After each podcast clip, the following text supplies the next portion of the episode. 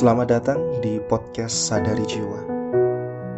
Pada podcast kali ini kita akan membahas mengenai hati nurani dan ego.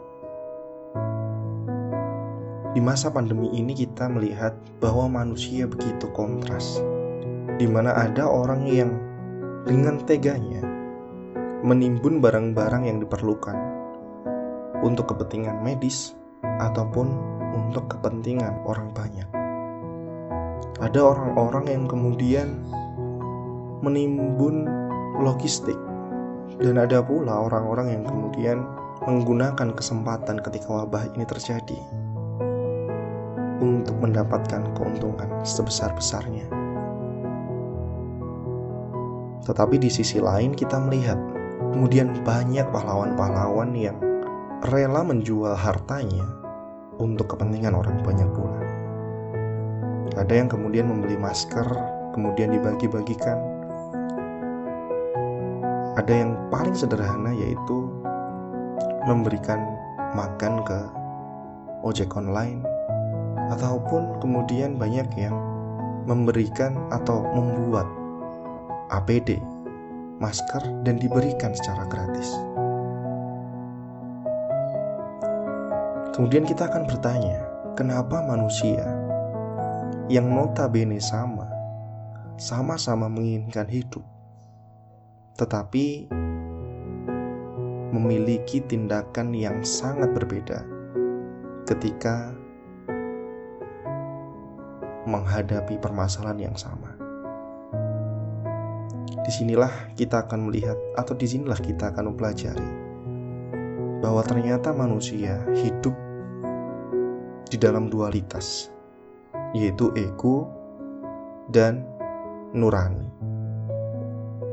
Bagi orang-orang yang hidup dengan egonya, mereka cenderung untuk mendapatkan hasil atau mendapatkan keuntungan sebesar-besarnya untuk memenuhi kepuasan dirinya. Sedangkan ketika kita melihat orang-orang yang hidup dengan nuraninya, mereka memuaskan atau memberikan ketenangan di dalam dirinya melalui membantu orang lain, melalui menjaga rasa kemanusiaan yang berada di dalam dirinya. Kita tahu bahwa kemudian kita berkaca kepada diri kita sendiri. Di manakah letak kita sekarang? Kita berada di titik mana? Manusia yang hidup dengan egonya atau manusia yang hidup dengan nuraninya? Di bulan puasa ini pula kita juga melihat dulu sekali banyak ormas yang kemudian memberikan intervensi atau memberikan tekanan kepada kaum minoritas. Jika kita melihat di bagian bumi yang lain, terjadi juga oleh komunitas agama lain. Kemudian kita akan berpikir, kenapa sebuah agama, sebuah komunitas, orang yang beragama, kemudian hidup dengan egonya, atau kemudian menjadi orang-orang yang tidak bisa menjaga rasa kemanusiaan di dalam dirinya. Ini yang menjadi pertanyaan bagi kita semua. Apakah yang salah agamanya? Atau cara beragamanya yang salah? Jika menarik ke belakang tadi, yang salah manusianya atau cara menjadi manusianya yang salah? Di podcast ini kita akan lebih membahas mengenai bagaimana hal-hal itu bisa terjadi. Ketika kita baru saja lahir, pada dasarnya kita dibekali dengan hati nurani oleh Tuhan. Hati nurani ini yang biasanya menjaga kita dari perbuatan-perbuatan yang tidak manusiawi.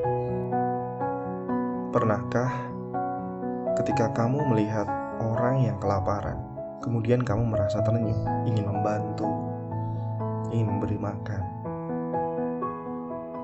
Mungkin kemudian kita bisa berpikir bahwa dia bukan siapa-siapa, dia bukan saudara, dia bukan kerabat. Bahkan dia pun bukan orang yang kita kenal. Tetapi kita begitu mudahnya memberikan sesuatu kepadanya. Pertanyaannya adalah, apa yang mendorong kita untuk memberikan itu? Jawabannya adalah nurani. Setiap manusia yang memiliki nurani yang terbuka atau nurani yang aktif pasti memiliki perasaan atau rasa empati yang tinggi terhadap manusia lain, karena fungsi dari nurani itu sendiri adalah menjaga rasa kemanusiaan kita, menjaga nilai-nilai kemanusiaan yang pada dasarnya dimiliki semua orang. Tetapi seiring dengan berkembangnya waktu, berkembangnya ego kita, nurani ini tertutupi secara perlahan-lahan. Kita dicekoi oleh lingkungan, kita ditanamkan keyakinan-keyakinan oleh orang tua. Untuk mencapai kebahagiaan haruslah seperti ini, harus kaya, harus mendapatkan sesuatu, memiliki prestasi yang paling tinggi, memiliki prestasi yang paling tinggi di antara teman-teman. Padahal kenyataannya, kita bahkan bisa sangat bahagia ketika kita bisa memberikan sesuatu ke orang lain. Ketika kita bisa berbagi, kita justru mendapatkan kebahagiaan itu. Tetapi lingkungan, orang tua, dan banyak hal yang kemudian memberikan keyakinan itu yang tertanam di dalam benak kita, sehingga kita enggan untuk berbagi. Dan nurani kita pada akhirnya tertutup jauh lebih dalam. Ego kita berkembang jauh lebih besar, sehingga kita justru menderita karena ego kita yang besar itu. Karena ketika kita tidak mendapatkan sesuatu yang diinginkan ego, kita merasa sedih, kita merasa jengkel, merasa marah. Karena pada dasarnya sifat ego adalah mendapatkan sesuatu,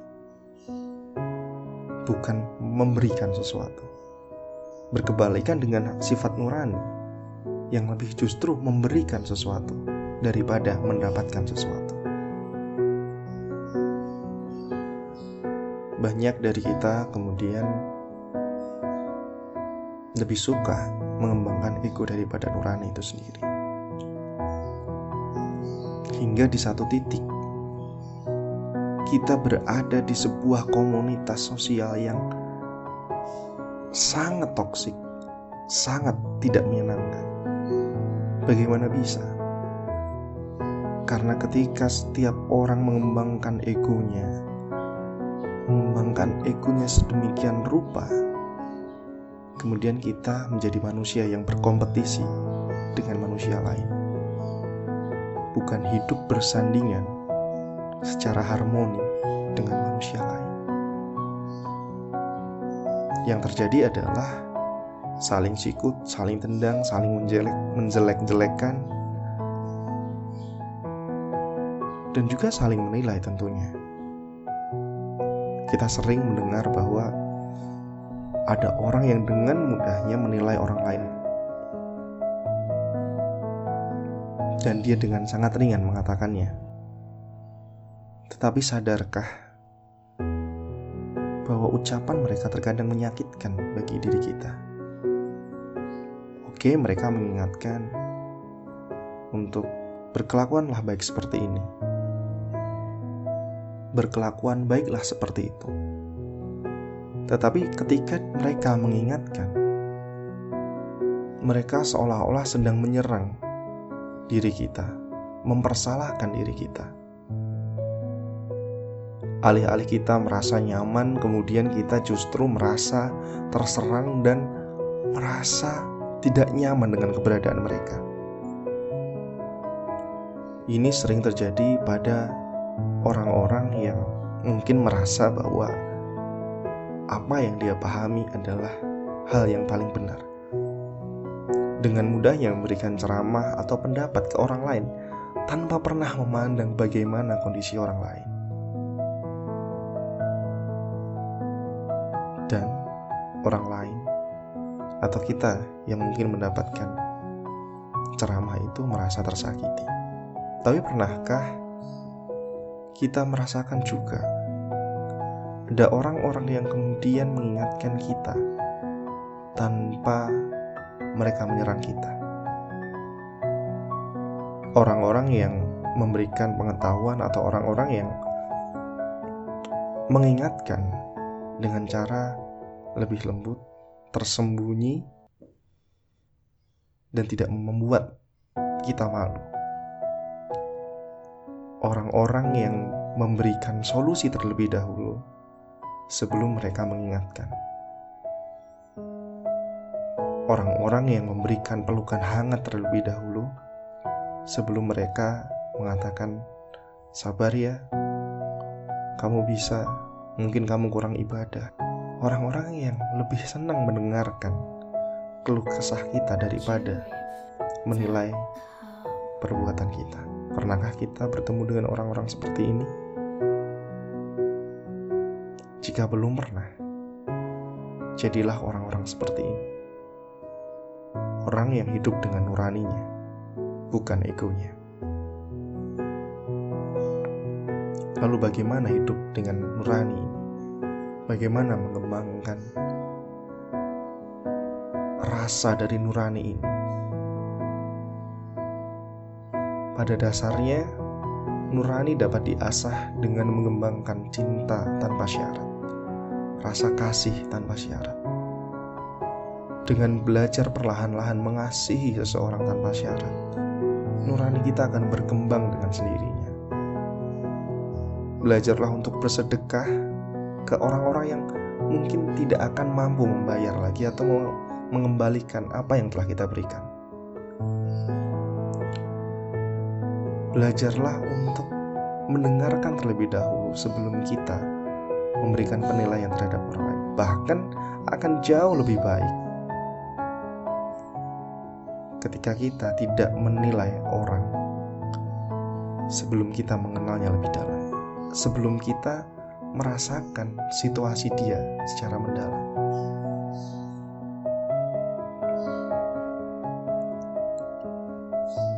Bisa juga mengembangkan hati nurani melalui penghayatan-penghayatan ketika melakukan peribadatan. Jika kita sholat, kemudian kita menghayati setiap gerakan sholat, setiap bacaannya.